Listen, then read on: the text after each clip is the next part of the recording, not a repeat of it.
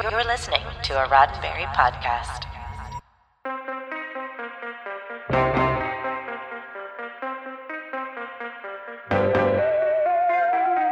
I'm Ryan Myers, and this is your Sci Fi 5. Five minutes of science fiction history for April 15th. You might know Buck Rogers from the comics, the 1979 film and its spin off TV show, or maybe just from the Looney Tunes parody. But did you know there was an earlier TV series that aired live? That program, which until recently was thought to be completely lost, premiered 72 years ago today. Buck Rogers first appeared in pulp magazine Novella in 1928 and launched as a comic strip in 1929. It's a story that by now seems familiar. A normal man, frozen in time, awakens in an unfamiliar future.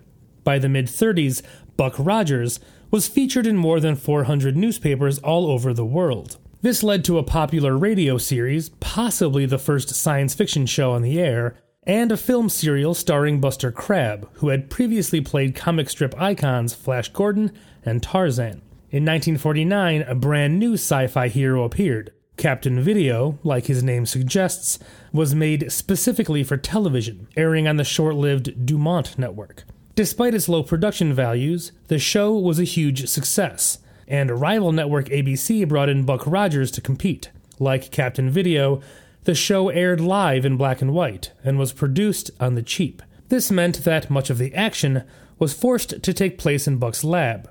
The show premiered on April 15, 1950, but unfortunately it didn't even last a year. Over the course of just 36 episodes, three different actors starred as Buck Rogers, and his love interest Wilma Deering was played by two actresses, including a then unknown Eva Marie Saint.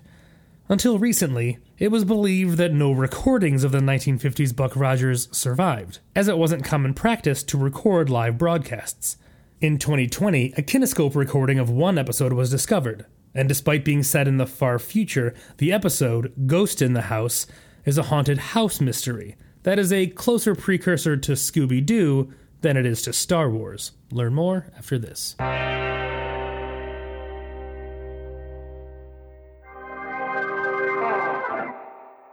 Don't expect much in the way of space battles, ray guns, or robots. Rather, the script for the only extant 1950 Buck Rogers is pulled right from a hundred other dramas a dead professor with a secret, a fight over a will, and the curse of a g-g-g-ghost. The only special effects are the early videophone Wilma uses to call Buck, and the rather, uh, complicated spacesuit Buck wears. The show merits a viewing just to make sense of that. Otherwise, the setting feels like any high class early 20th century home, interpreted as a stage set.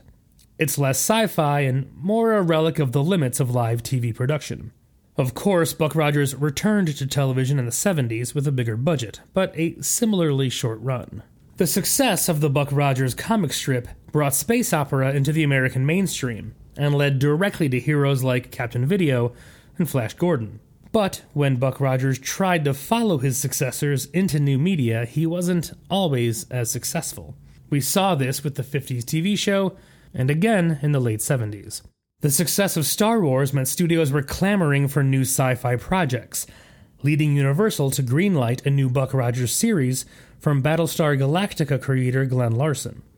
It was originally planned solely as a TV series, but much like BSG, the premiere was released as a feature film. The movie was relatively successful, but the series was cancelled midway through its second season. This was the last time Buck Rogers appeared on screen, at least so far. Legendary Entertainment is developing a new TV series written by Brian K. Vaughan, with rumors of a film and anime tie in as well. This has been 5 minutes of science fiction history, your daily Sci Fi 5 for April 15th. Sci Fi 5 is produced by Roddenberry Entertainment.